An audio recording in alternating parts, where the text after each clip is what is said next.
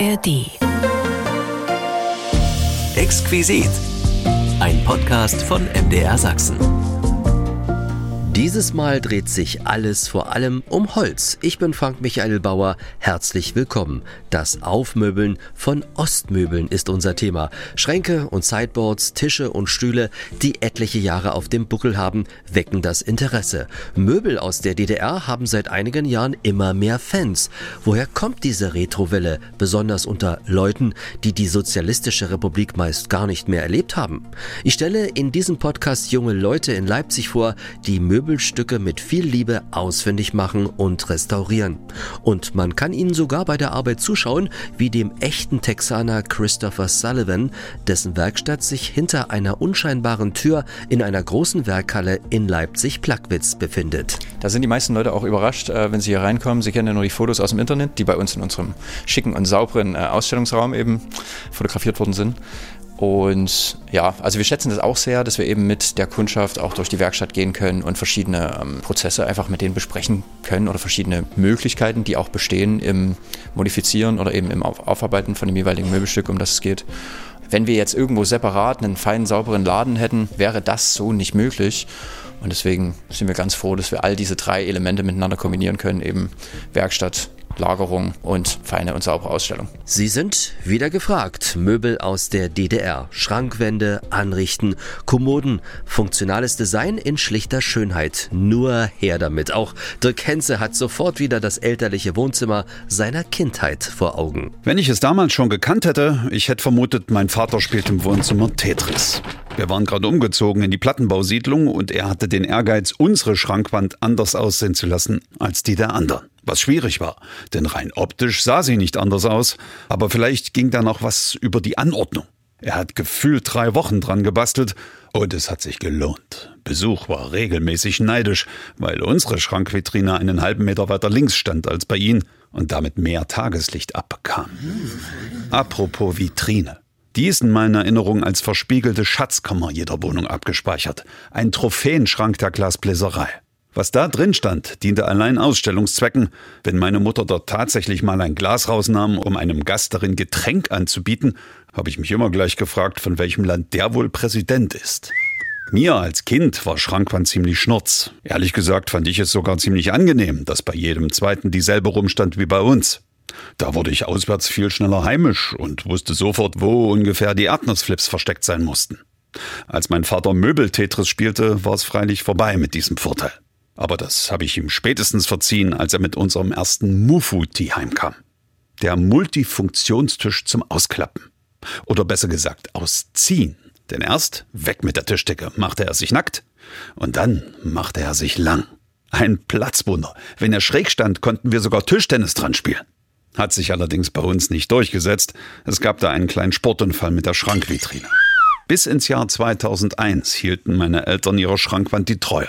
Hätte auch noch länger funktioniert, aber sie gingen ins Möbelhaus und verliebten sich in eine beleuchtete Vitrine. Erinnerungen von Dirk Henze. Und bei der Gelegenheit war ich neugierig, was steht denn noch in ihrer Wohnung von damals aus der DDR? Familie Fassauer aus Frankenheim schreibt, als wir in unsere Dreiraumwohnung in Gera-Lausanne gezogen waren, benötigten wir eine neue Schrankwand. In Arnstadt war eine Möbelfabrik, die heute noch Möbel herstellt. Durch Beziehungen erhielten wir eine tolle Schrankwand. Ja, und diese wird heute noch genutzt. Unsere Tochter war der Meinung, wir sollten mit der Schrankwand ein Nostalgiezimmer einrichten. Gesagt, getan, im Wohnkeller steht das gute Stück. Uwe Lindecke aus Göstnitz schreibt, meine Frau und ich haben im Möbelkombinat Leipzig gearbeitet. Gelernt habe ich den Beruf des Möbeltischlers in Eisenberg. Leider haben wir keine DDR-Möbel mehr, da wir beim Hochwasser 2013 alles verloren hatten. Und in der Mail von Rosemarie Tittes aus Zwickau ist zu lesen, natürlich haben wir noch DDR-Möbel, eine wunderschöne Anbauwand, von welcher wir uns nicht trennen möchten, das Schlafzimmer und sogar Küchenmöbel. Fast alles ist noch DDR und wir sind stolz drauf. Gerlinde Lepelt aus Olbersdorf zwischen Zittau und Eubin gelegen hat uns wissen lassen, wir haben immer noch unsere Schlafzimmermöbel, Typ Schwerin, aus DDR-Zeiten. Die Betten waren damals immer nur 1,90 Meter lang, angepasst an die kleinen Wohnungen. Dieser Typ Schlafzimmer steht übrigens auch im DDR-Museum in Berlin. Und dann gab's auch Post aus Knappenrode bei Hoyerswerda von Hans-Peter Nevogt. Er hat von 1985 bis 87 in Spremberg Industriekaufmann gelernt. Um den Ablauf von Wirtschaft und Produktion zu verstehen, hat er ein Praktikum bei den Sprelerwerken in Spremberg absolviert. Dort wurden aus Kleber und bedrucktem Papier Dekos und Holzimitate aus sogenanntem Sprelakat für Möbel, aber auch für Icarus-Busse als Wandverkleidung hergestellt. Vielen Dank für diese, für Ihre Erinnerungen. Jetzt geht's nach Leipzig. Dort haben sich zwei junge Männer vor ein paar Jahren alter Ostmöbel angenommen. Ihnen gehört die Leipziger Nabithek. Björn Hinrichsen ist einer der beiden. Nabithek, das kommt wohl vom tschechischen Wort Nabitek zu Deutsch Möbel. Genau, das ist so ein frankophonisiertes Kunstwort, kann man sagen. Haben Sie sich das selber einfallen lassen? Dieses Nabitek? Ja, das ist uns äh, wortwörtlich auf einer Tour, während wir Möbel abholen waren, äh, in Brünn in der Tschechischen Republik eingefallen. Und wir dachten, das ist ganz schön und haben das dann reingenommen. Es ist ja eine Werkhalle, kann man sagen, wo ich mich hier befinde, in der Naumburger Straße in Leipzig-Plagwitz. Diese Werkhalle habe ich mir vorgestellt, naja, da werden sechs, sieben, acht, neun, zehn Möbelstücke sein und dann gibt es noch einen Raum, wo man die fertig hergestellten und bearbeiteten und restaurierten Möbel sehen kann. Jetzt bin ich ja fast umgefallen, als ich hier reingekommen bin. Hier stapeln sich bis unter die Decke teilweise Möbelstücke. Wo, Björn, kommt das alles her? Oh, das kommt quer aus der ganzen Republik, kann man sagen, und darüber hinaus. Wir haben eigentlich keine richtige Begrenzung, was Deutschland angeht. Wir waren auch schon in Dänemark, sind sehr oft in Tschechien also im Umkreis von 500 bis 1000 Kilometer sind wir da schon unterwegs. Wieso auch gerade Tschechien? Wie ist das gekommen? Das haben wir so für uns entdeckt als Nische in diesem ganzen Metier dieser Vintage-Möbel, der Möbel aus den 50er, 60er, 70ern und haben entdeckt, dass die eine sehr große Verantwortung damals hatten.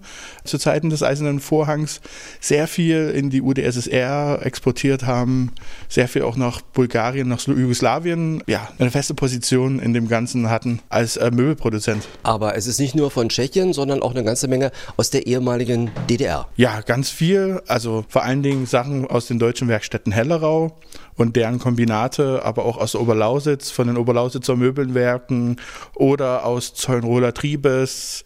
Also da ist schon einiges mit dabei. Wenn ich zum Beispiel hier rübergehe und diesen Schrank anschaue, wo ist der her? Also der Schrank, der obere hier, ist äh, von den deutschen Werkstätten Hellerau. Das ist das Modell 602 äh, M hat hier eigentlich auch noch Vitrineinsätze und ist in der Version Eiche. Das heißt, das ist eine frühere Version am Anfang der Produktion dieser Serie 602.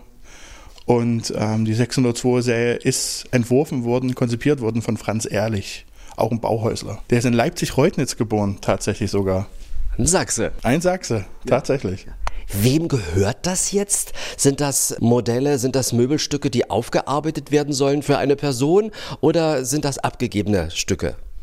Das sind jetzt explizit abgegebene Stücke, die haben wir quasi in einem größeren Konvolut angekauft. Und jetzt kann man zu uns kommen, kann sich dieses Möbelstück ausgucken, kann sagen, genau dieses Möbelstück hätte ich gerne restauriert. Und dann machen wir das für den jeweiligen Kunden verbindlich und sobald das gute Stück fertig ist, wird der Kunde kontaktiert und kann sich das hier entweder abholen oder bekommt es geliefert. Wir sind in Leipzig-Plagwitz bei Christopher Sullivan und Björn Hinrichsen. Als Studenten haben sie sich kennengelernt. Wie groß ist denn eigentlich die Halle etwa, in der sich Möbelstücke teilweise bis unter die Decke stapeln, Björn? Das sind knapp 500 Quadratmeter tatsächlich. Wissen Sie, wie viele Stücke jetzt hier so stehen? Wird darüber Buch geführt? Oder ist das einfach erstmal nur, es muss jetzt hier erstmal Platz finden? Wenn man hier so reinkommt, hat man das Gefühl, gerade wo noch ein bisschen Platz ist, wo eine Ecke ist, da wird was abgestellt. Also ich glaube, korrigiere mich, wenn ich falsch bin, aber ich glaube, wir sind hier bei 100 bis 200 Möbelstücken schon. Es handelt sich um ein bisschen mehr, würde ich mal sagen, ja, ja. Ist der Christopher Sullivan, der arbeitet hier auch. Sind Sie Mitgeschäftsführer? Genau, ja. Mitgesellschafter. Auf jeden Fall, wenn wir jetzt in die Lagerverwaltung gehen würden, und das durchzählen würden, könnten wir eine genaue Angabe machen. Aber also sehr viele Projekte, die noch anstehen. Und dann ist der ganze Ausstellungsraum ja auch voll. In der Werkstatt alleine befinden sich jetzt gerade zu bearbeiteten Aufträgen wahrscheinlich 50 Möbel. Nach welcher Reihenfolge wird bearbeitet? Jetzt gerade nach Kundenvorbestellungen. Also jetzt gerade werden Aufträge bearbeitet, die also so Anfang November, Mitte November ausgelöst wurden. Genau, also Möbelstücke, die zu dem Zeitpunkt gekauft wurden und daraufhin für eine Bearbeitung, für eine Restaurierung freigegeben worden sind. Derzeit haben wir eine Auftragsbearbeitungszeit von circa 12 bis 14 Wochen. Und das wissen die Menschen auch, die hier etwas abgegeben haben oder beziehungsweise die sich was ausgeguckt haben, was sie gerne kaufen möchten, was wieder hergestellt werden soll, dass es so wie im ursprünglichen Zustand aussieht, ja? Die Teile haben dann natürlich ein bisschen ihre ähm, restlichen Spuren des Gebrauchs, ne? also so tiefe Kratzer im Furnier, natürlich schwierig rauszubekommen, aber ansonsten versuchen wir die Teile insoweit wohnfertig zu bekommen, dass sie für die nächsten 50, 60 Jahre bei guter Pflege noch konserviert werden können. Ist die Nachfrage groß? Die ist derzeit ziemlich hoch, ja. Woran liegt sowas? Ja, ich glaube hauptsächlich einfach durch die Schlichtheit dieser Möbelstücke. Lassen sich halt eben gut integrieren mit anderen Wohnstilen oder Einrichtungsstilen und es ist eine nachhaltige Alternative zum Neukauf. Und damals sind eben die Stücke ja auch noch so produziert worden, dass sie ein bisschen länger halten als ne, für vier bis fünf Umzüge. Ja, müssen im Endeffekt einfach nur wieder auf Vordermann gebracht werden brauchen ein bisschen Liebe, brauchen ein bisschen Zuwendung. Sagt Christopher Sullivan von der Nabithek in Leipzig, wo DDR, wo Ostmöbel wieder aufgemöbelt werden. Die Stücke aus Zeulenroda, der Oberlausitz und natürlich aus Dresden-Hellerau bestechen durch ihre Schlichtheit, haben eine besondere Ausstrahlungskraft. Das stellen Björn Hinrichsen und Christopher Sullivan beim Restaurieren immer wieder fest. Die Möbel sind auch sehr robust. Ist das Massivholz? Sind das gepresste Späne, also Spanplatte, Chris? Da wird sehr oft als Untermaterial Pressspanplatte benutzt, also sowohl in äh, damaligen Westdeutschland produzierten Möbeln als auch in dänischen Möbeln, hauptsächlich in Korpusmöbeln, also in jeglichen Schrankformaten.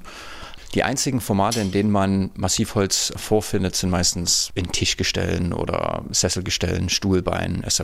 So, jetzt können wir hier nochmal so ein bisschen gucken. Das ist jetzt sozusagen die Räumlichkeit, wo alles lagert. Ja, also eigentlich hatten wir ein abgetrenntes Lager hier in unseren Räumen.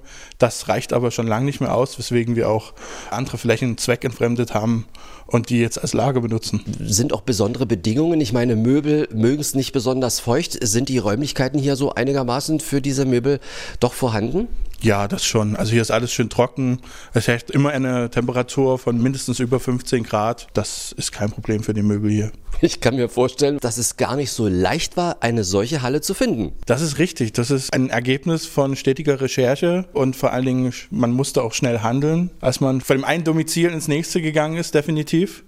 Also das ist schon ein Glücksgriff auch hier gewesen so ein bisschen Traum, kann man sagen, der in Erfüllung gegangen ist. Ja, ja. Also da musste man wirklich sehr lange dranbleiben. Ich glaube, das waren fünf oder sechs Monate. Ständiges Schreiben, ständiges Anrufen. Nett sein. Ganz nett sein, ja, ja. Vor allem die Hausverwaltung einfach von dem Konzept zu überzeugen, weswegen denn diese Räumlichkeiten für uns perfekt wären ja, am Ende können wir sie überzeugen und eigentlich einen ganz guten Preis aushandeln. Verhandeln muss man eben auch können. Chris, mal ganz nebenbei, Sie haben ja eine interessante Biografie. Seit 1992 sind Sie in Leipzig, aber Ihre Eltern sind US-Amerikaner, Sie sind auch Amerikaner, ein waschechter Texaner übrigens und Ihre Familie ist damals nach Deutschland gezogen. Genau, also ich hatte jetzt nicht so viel Mitspracherecht, als ich fünf Jahre alt war. Ich wurde mehr oder weniger hierher mit hier hingenommen. Aber ja, bin im Endeffekt jetzt noch der, der Einzige aus meiner Familie, der hier geblieben ist. Der Rest ist schon wieder drüben in den Staaten und fühle mich aber hier auch sehr wohl und habe ja hier den Betrieb und mein soziales Umfeld, fühle mich hier sehr gut aufgehoben. Haben Sie Tischler gelernt? Überhaupt nicht. Nee, ganz im Gegenteil. Wir haben beide studiert und ich habe Fremdsprachendidaktik gelernt und habe teilweise Englischkurse unterrichtet an der HDWK hier in Leipzig für Bauingenieure und Architekten und habe dann so ziemlich äh, quereinstiegsmäßig meine Leidenschaft entdeckt fürs, fürs Holzbearbeiten und fürs Restaurieren. Learning by doing.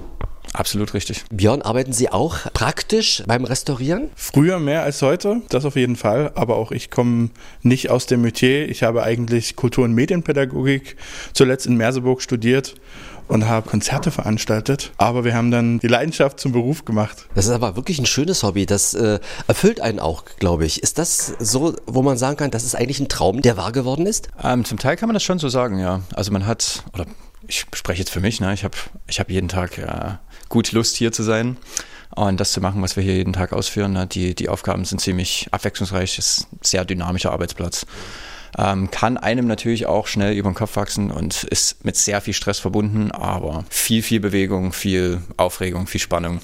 Also gerade was die ganzen Abholungen betrifft und ja, einfach die Fertigstellung jedes Möbelstücks von A bis Z. Also das, das Möbelstück in einem absoluten gebrauchten, fast schon sperrmüllreifen Zustand abzuholen und dann einfach diesen Prozess zu begleiten, bis eben dieses, äh, das wohnfertige Endprodukt entsteht.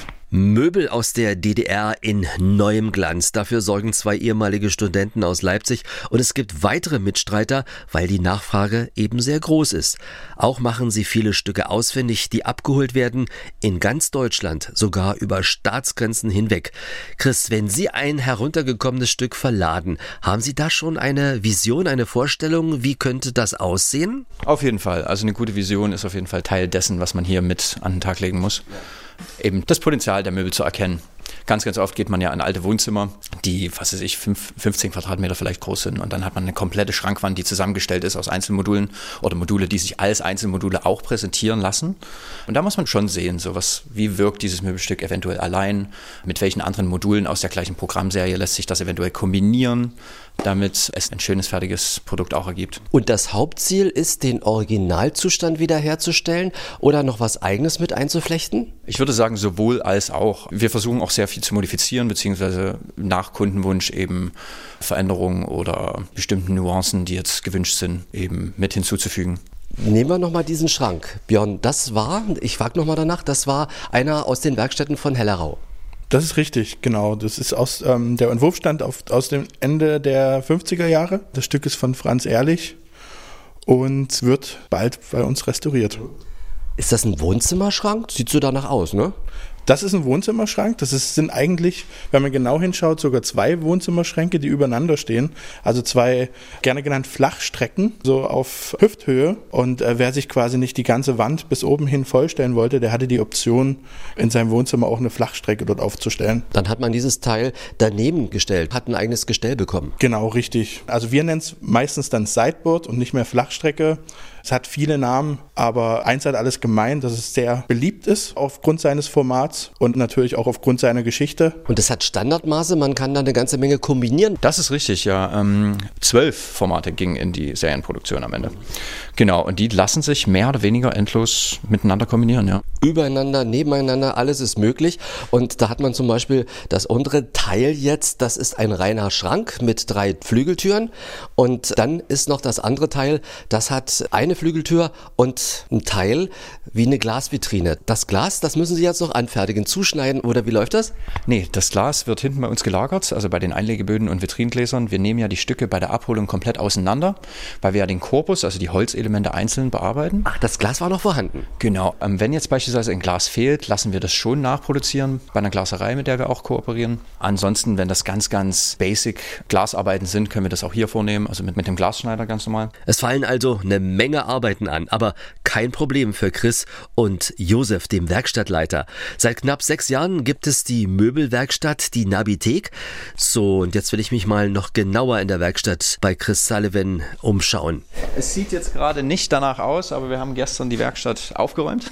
Ja, okay. ähm, das sage ich zu Hause auch immer. Und man glaubt mir das nicht, aber wenn man aufgeräumt hat, dann findet man manche Sachen auch nicht mehr, ne? Das stimmt, ja, ja. Auf jeden Fall war gestern hier noch reger Betrieb. Wir hatten ähm, drei Mitarbeitende in der Werkstatt, die von 9 bis 17 Uhr hier restauriert haben oder an Möbelstücken gearbeitet haben. Ähm, heute ist etwas ruhiger, aber es gibt sehr viel vorzubereiten für eine Anlieferung, die wir dann später haben und auch für unseren Fototag morgen. Der Tag, an dem wir die fertigen Möbelstücke äh, fotografieren und dann im Internet inserieren. Mhm. Das meiste wird im Internet verkauft? Ich würde sagen schon. Ja, es ist ungefähr ein Verhältnis von 40 zu 60, also 40 vor Ort, 60 aus dem Internet. Wobei auch viele Leute das im Internet entdecken und weil sie in Leipzig sind, nicht über das Internet Kontakt aufnehmen, sondern dann sagen, okay, wir kommen direkt hierher gucken uns hier in Natura die Möbelstücke an und suchen uns dann eins raus. Das hat, kann ich mir vorstellen, den Effekt, dass man vielleicht sogar wiederkommt und sagt, oh, wie toll die das hier machen und was es hier noch alles gibt und man kann hier noch was entdecken. Diesen Duft mhm. von Möbelpolitur und von Klebstoff und was auch alles hier duftet in einer Tischlerei. Da sind die meisten Leute auch überrascht, äh, wenn sie hier reinkommen. Sie kennen ja nur die Fotos aus dem Internet, die bei uns in unserem schicken und sauberen äh, Ausstellungsraum eben fotografiert worden sind. Und ja, also wir schätzen das auch sehr, dass wir eben mit der Kundschaft auch durch die Werkstatt gehen können und verschiedene ähm, Prozesse einfach mit denen besprechen können oder verschiedene Möglichkeiten, die auch bestehen im Modifizieren oder eben im Aufarbeiten von dem jeweiligen Möbelstück, um das es geht.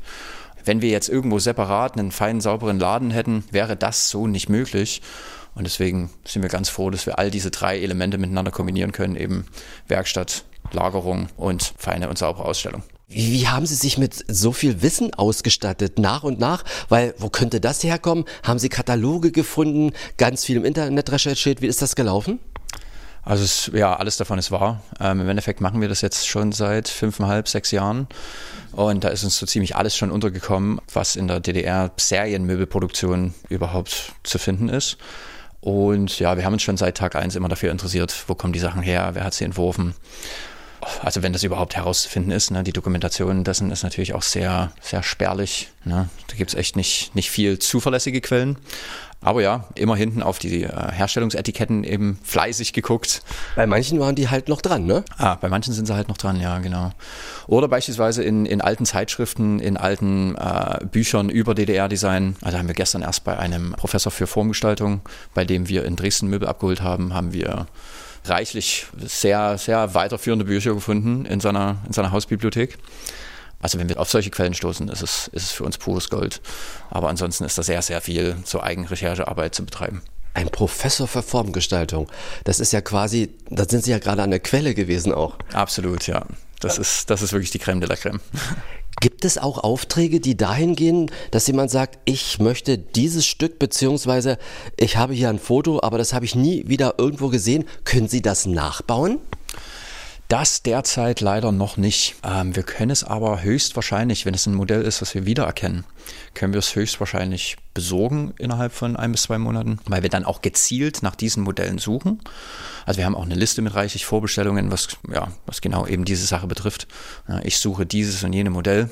Das hatte ich damals als Kind oder das hatte meine Tante.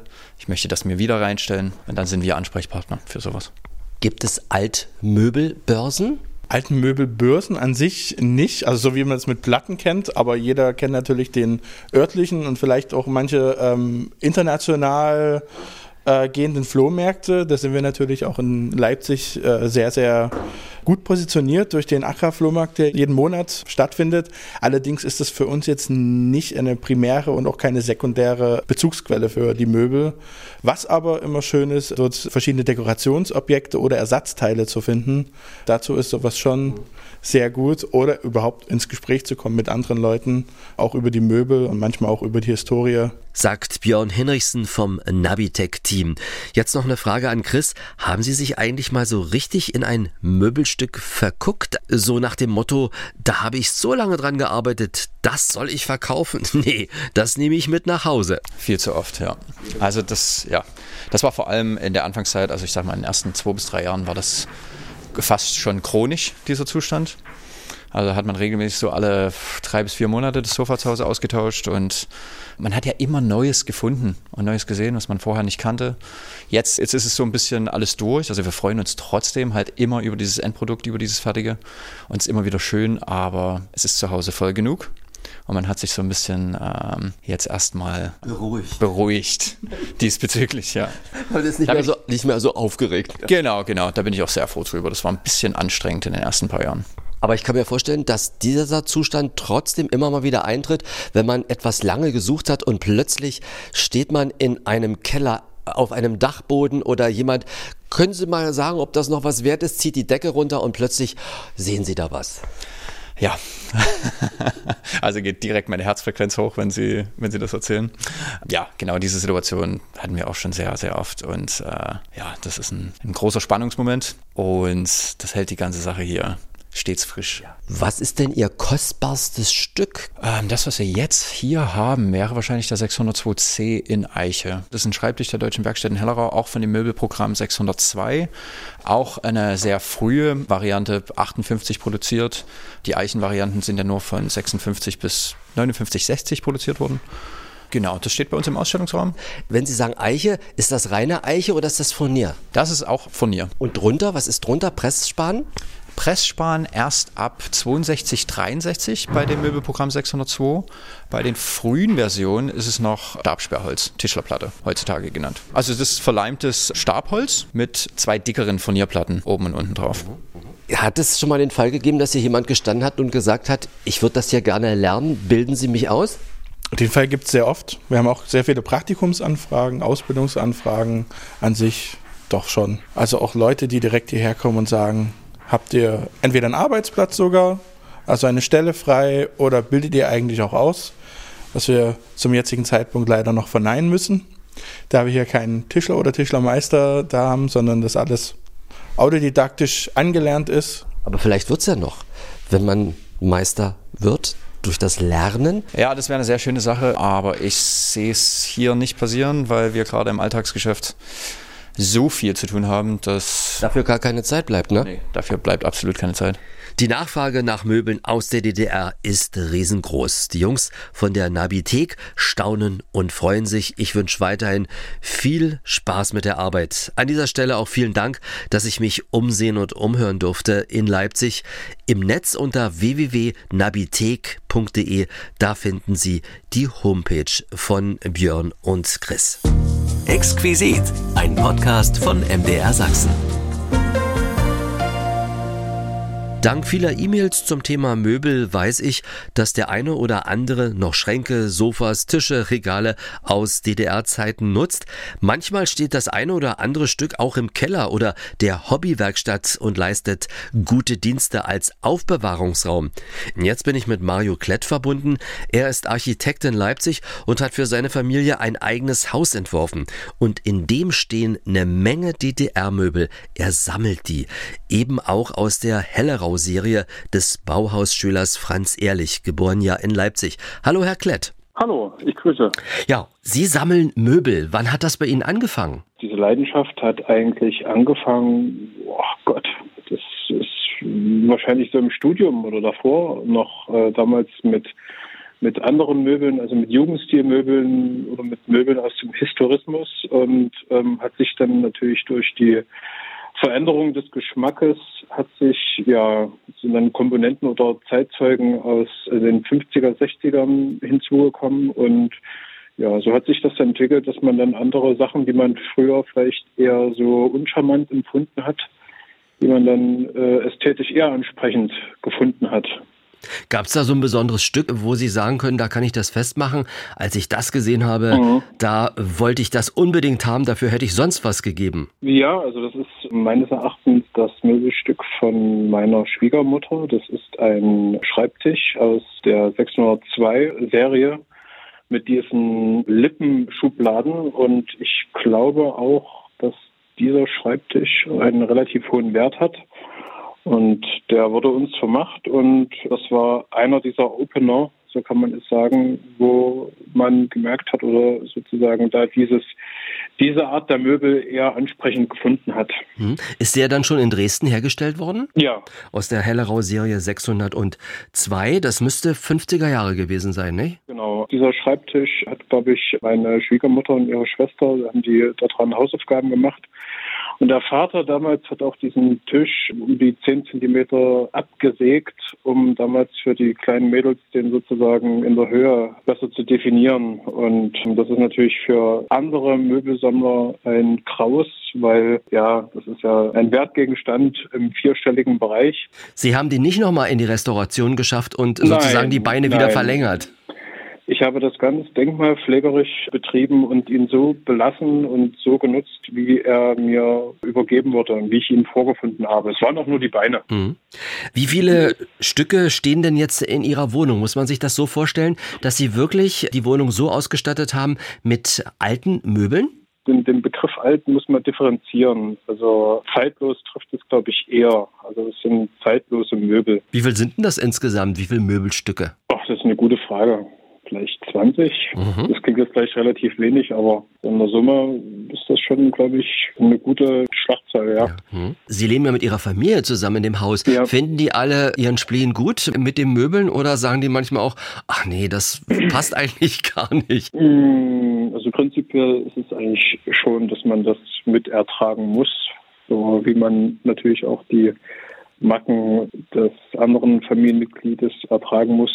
Aber die Kinder, die 6 und 18, machen sich darüber lustig. Mhm. Was beeindruckt Sie besonders an diesen Möbeln, die Sie zu Hause bei sich haben, die aus dem Osten stammen? Was beeindruckt Sie daran? Man muss ja dazu sagen, wenn man sich mit der Handwerkskunst äh, aus der ehemaligen DDR beschäftigt, ob das jetzt Radios gewesen sind oder Gebrauchsgegenstände oder vor allen Dingen auch die Möbel insbesondere, es hat schon eine sehr hohe Wertigkeit. Also erstmal in der Funktionalität, aber auch in dem, wie sie geschaffen wurden. Und das Design an sich, Design ist ja ein auch sehr strapazierter Begriff, aber die, das ist natürlich dort auch insbesondere bei Möbeln sehr, sehr, sehr schlicht, einfach, geradlinig, aber auch gut gewesen.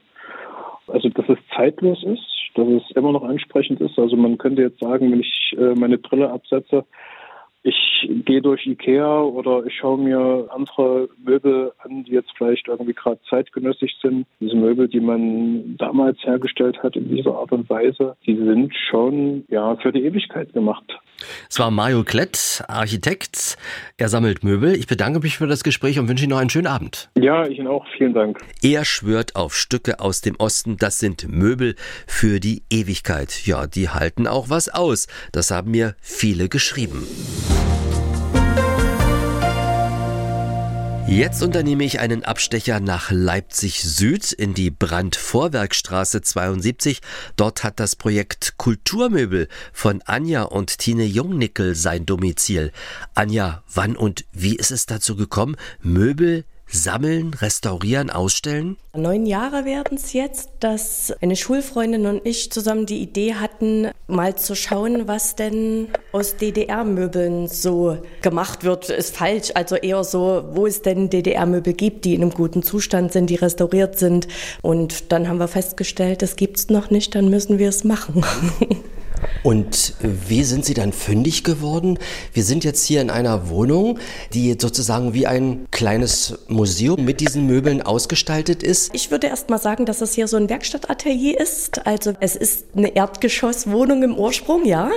Die Aufteilung ist so, dass wir hier in zwei Zimmern restaurieren und in den anderen Zimmern die Ausstellungsfläche der fertig restaurierten Möbel ist. Also das heißt, man kann herkommen, kann im Grunde auch sehen, wie die Möbel wieder aufgefrischt werden, beziehungsweise natürlich restauriert werden, äh, relativ aufwendig und äh, gleichzeitig die fertigen Sachen anschauen.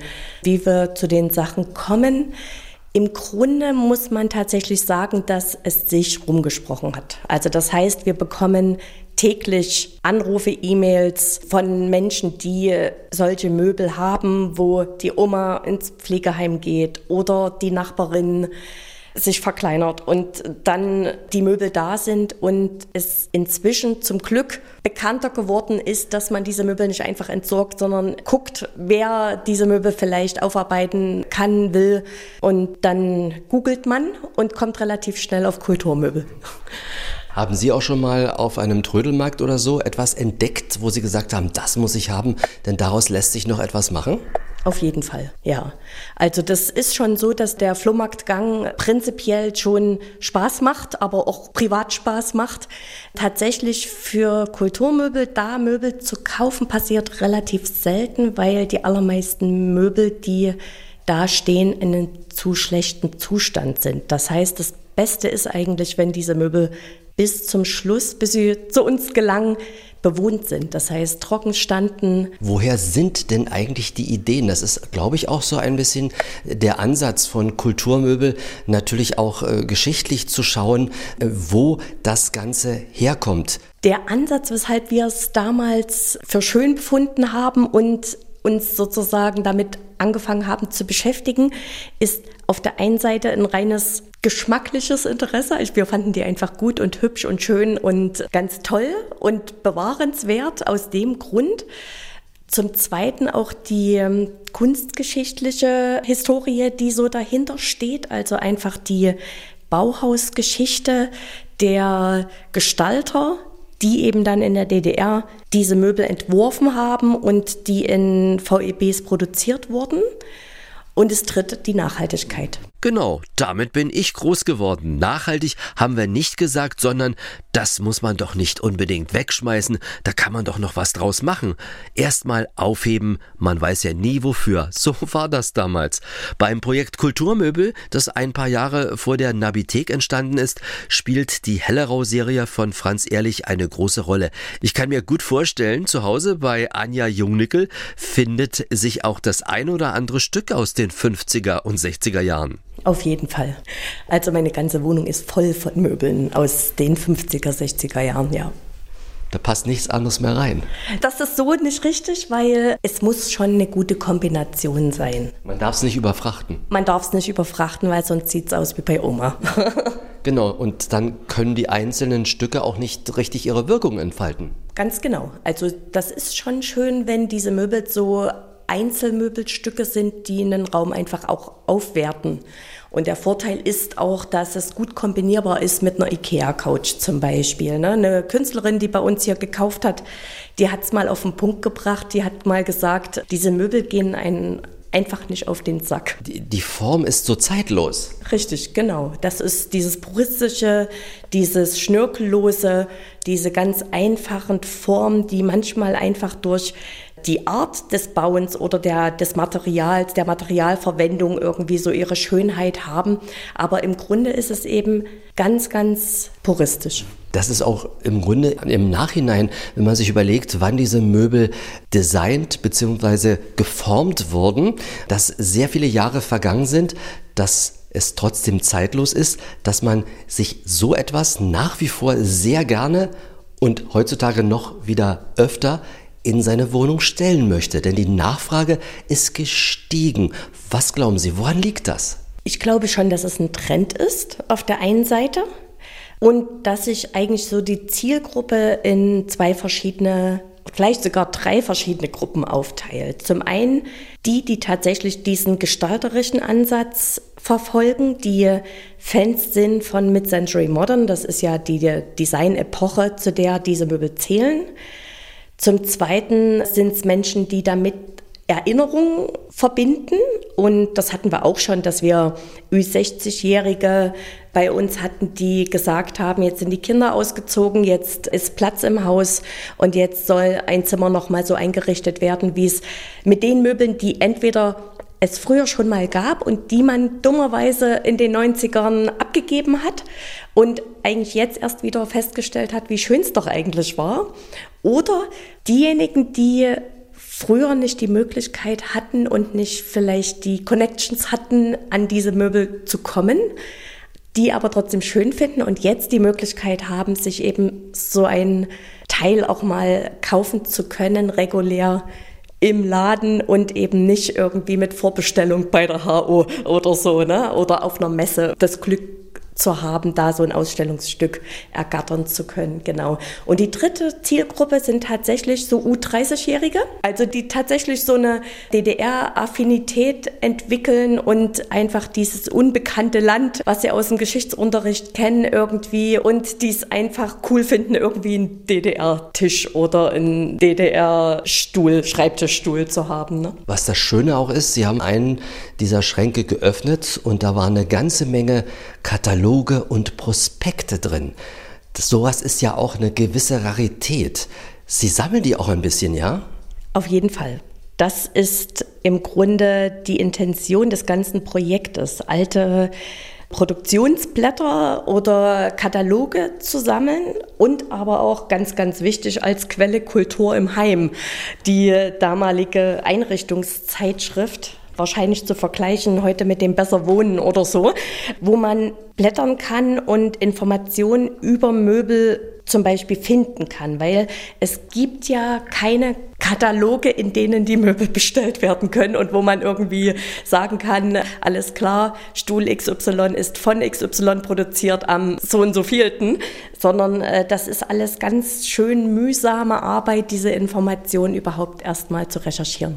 Deswegen habe ich schon gestaunt, der Stapel war relativ groß, was Sie da so alles zusammenbekommen haben. Denn es lag ja auch nicht einfach so rum früher. Äh, die DDR war nun mal eine Mangelwirtschaft und da gab es auch nicht so viele Prospekte, die man einfach bekommen konnte. Wo haben Sie die her? Wir bekommen ganz viel wirklich von ganz netten Menschen, die von uns erfahren und die uns teilweise auch helfen. Also die sagen, die finden unser Projekt so toll und deswegen schicken sie uns eben Kataloge, die sie noch im Schrank finden oder die sie bei der Oma rumliegen sehen oder eben ein paar Sachen haben wir auch bei eBay ersteigert und sind da eigentlich permanent auf der Suche, unser Wissen zu optimieren und immer mehr und immer mehr herauszufinden über die Möbel aus der damaligen Zeit. Insbesondere natürlich auch die berühmte Hellerau-Serie 602 von Franz Ehrlich. Alles, was Sie wissen möchten zu Anja Jungnickels Projekt, finden Sie auf ihrer Internetseite www www.kulturmöbel.com. Ein Wort und Möbel bitte mit OE schreiben www.kulturmöbel.com. Da finden Sie auch die E-Mail-Adresse. Bitte nur über die E-Mail bei Fragen oder Möbelgesuchen bzw. wenn Sie Möbel abgeben möchten, schreiben. Anja ist nämlich viel unterwegs als Fotografin und liest dann abends ganz in Ruhe die Mails und meldet sich. Was immer günstig ist, ein paar Fotos per Anhang mitschicken von den Möbeln, die Sie zum Beispiel haben oder auch suchen. Das erleichtert Anja ungemein die Arbeit. Jetzt lassen wir hier im Exquisit-Podcast von MDR Sachsen noch einen Mann zu Wort kommen. Der hat viele Jahre für die deutschen Werkstätten Hellerau gearbeitet. Geboren 1929 in Waldheim. Rudolf Horn, er wurde zum Chefgestalter, auch später gern Mr. Ikea der DDR genannt. Im Sommer wird er 95 Jahre alt. Er lebt in Leipzig, wo ihn meine Kollegin Christine Kielon von MDR aktuell getroffen hat. In seiner Wohnung eingerichtet errichtet 1958, die übrigens etwas aussieht wie aus einem Möbelkatalog. Rudolf Horn hat nach dem Krieg eine Ausbildung zum Tischler beendet und Innenarchitektur studiert. Als die DDR gegründet wurde, steckte er gerade mitten im Studium. Er und seine Kommilitonen wollten beim Aufbau des neuen Landes helfen, erinnert er sich.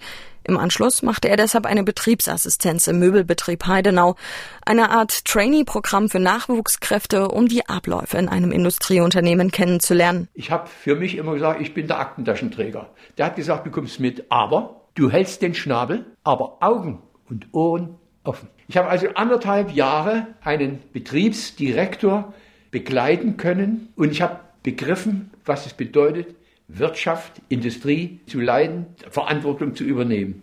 Und als der später ins Ministerium für Leichtindustrie berufen wurde, als Hauptverwaltungsleiter zunächst, dann später als stellvertretender Minister, da hat er damals zu mir gesagt, ich gehe nach Berlin, du kommst mit. Du kommst mit.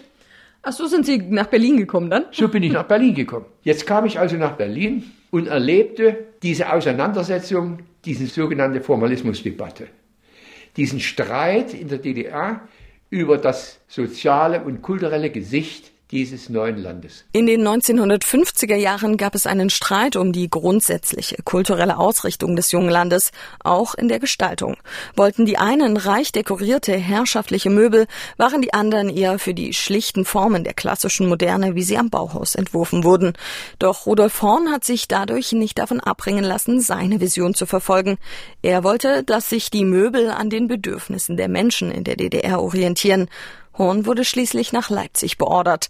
Er bekam dort die Zuständigkeit für das Büro für Entwicklung, Messen und Werbung der Möbelindustrie des Ministeriums für Leichtindustrie übertragen. Ich habe aber auch alle Messen und Ausstellungen im In- und Ausland später für die gesamte Möbelindustrie der DDR gemacht. Ich habe die zwei Etagen im Messehaus Union, das inzwischen nicht mehr existiert, da gab es im Jahr zwei Messen, eine Frühjahrsmesse und eine Herbstmesse. Die habe ich für die gesamte Möbelindustrie gestaltet. In seiner Funktion als Leiter des Büros entwarf Horn auch sein erfolgreichstes Möbelprogramm. MDW, das Möbelprogramm Deutsche Werkstätten. Dabei handelt es sich um ein modulares System, wie man es heute unter anderem vom Möbelriesen Ikea kennt. Es gab verschiedene Teile, die individuell zu Schränken und Regalen zusammengestellt werden konnten. Vom integrierten Arbeitstisch mit oder ohne Türen oder ein bisschen was von allem. Walter Ulbricht hat einmal über das MDW-Programm gesagt, das seien ja nur Bretter.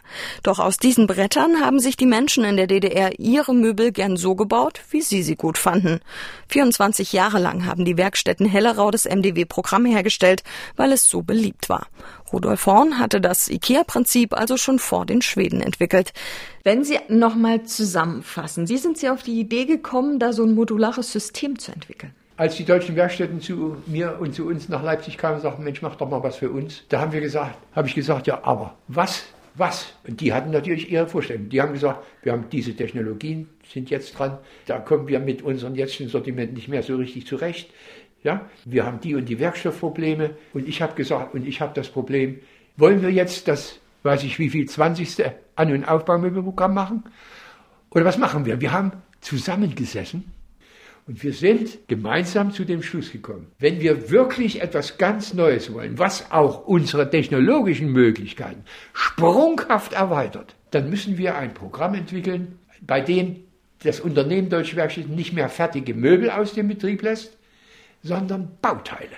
Das deckte meine Sehnsucht, den Nutzer zu befreien von vorgedachten Ideen und das deckte die Sehnsucht meiner Technologiekollegen in den Werkstätten, eine Bauteilfertigung zu machen, die moderner Technologie folgt, Fließbandstrecken, programmgesteuert. Und nun machen wir. Nun haben wir angefangen zu entwerfen. Und er legte los, entwarf sein modulares System MDW, Möbelprogramm Deutsche Werkstätten Hellerau. Von 1967 bis 91 ist das Ganze produziert worden. Das war ja nun schon wieder unser Podcast Möbel in der DDR. Vielen Dank für Ihr Interesse. Wir würden uns natürlich freuen, wenn Sie diesen Podcast weiterempfehlen und sich weiter umhören in unserer ARD Audiothek. Sie finden einfach Zugang über die App zur Audiothek oder über unsere Internetseite mdrsachsenradio.de. Da kann ich Ihnen zum Beispiel weitere Themen aus der Exquisit-Reihe empfehlen. Wie wär's zum Beispiel mit den Erinnerungen an die Ballhäuser in der DDR? Interessante Gäste finden Sie auch im Podcast von MDR aktuell Eliten in der DDR. Einen Ausschnitt gab's ja bereits vor wenigen Minuten mit Chefmöbelgestalter Rudolf Horn aus Waldheim. Und hier wie immer noch der Hinweis, bei Fragen und Anregungen, wen wir mal einladen sollten ins Ostmagazin Exquisit, können Sie uns gern einen Tipp geben über unsere E-Mail-Adresse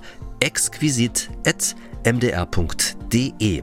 Danke übrigens für die Vorschläge, mal Schauspieler Gunter Schoß oder den sportlichen Adi aus der ehemaligen beliebten Kinderreihe im DDR-Fernsehen Mach mit, mach's nach, mach's besser einzuladen. Ich habe mit beiden schon telefoniert, sie sind gut beschäftigt, aber wir finden garantiert einen Termin. Danke wie stets fürs Reinhören und Weitersagen. Bleiben Sie gesund und neugierig. Ich freue mich schon aufs nächste Mal. Ihr Frank Michael Bauer. Alle Podcasts von MDR Sachsen hören Sie in der App der ARD Audiothek. ARD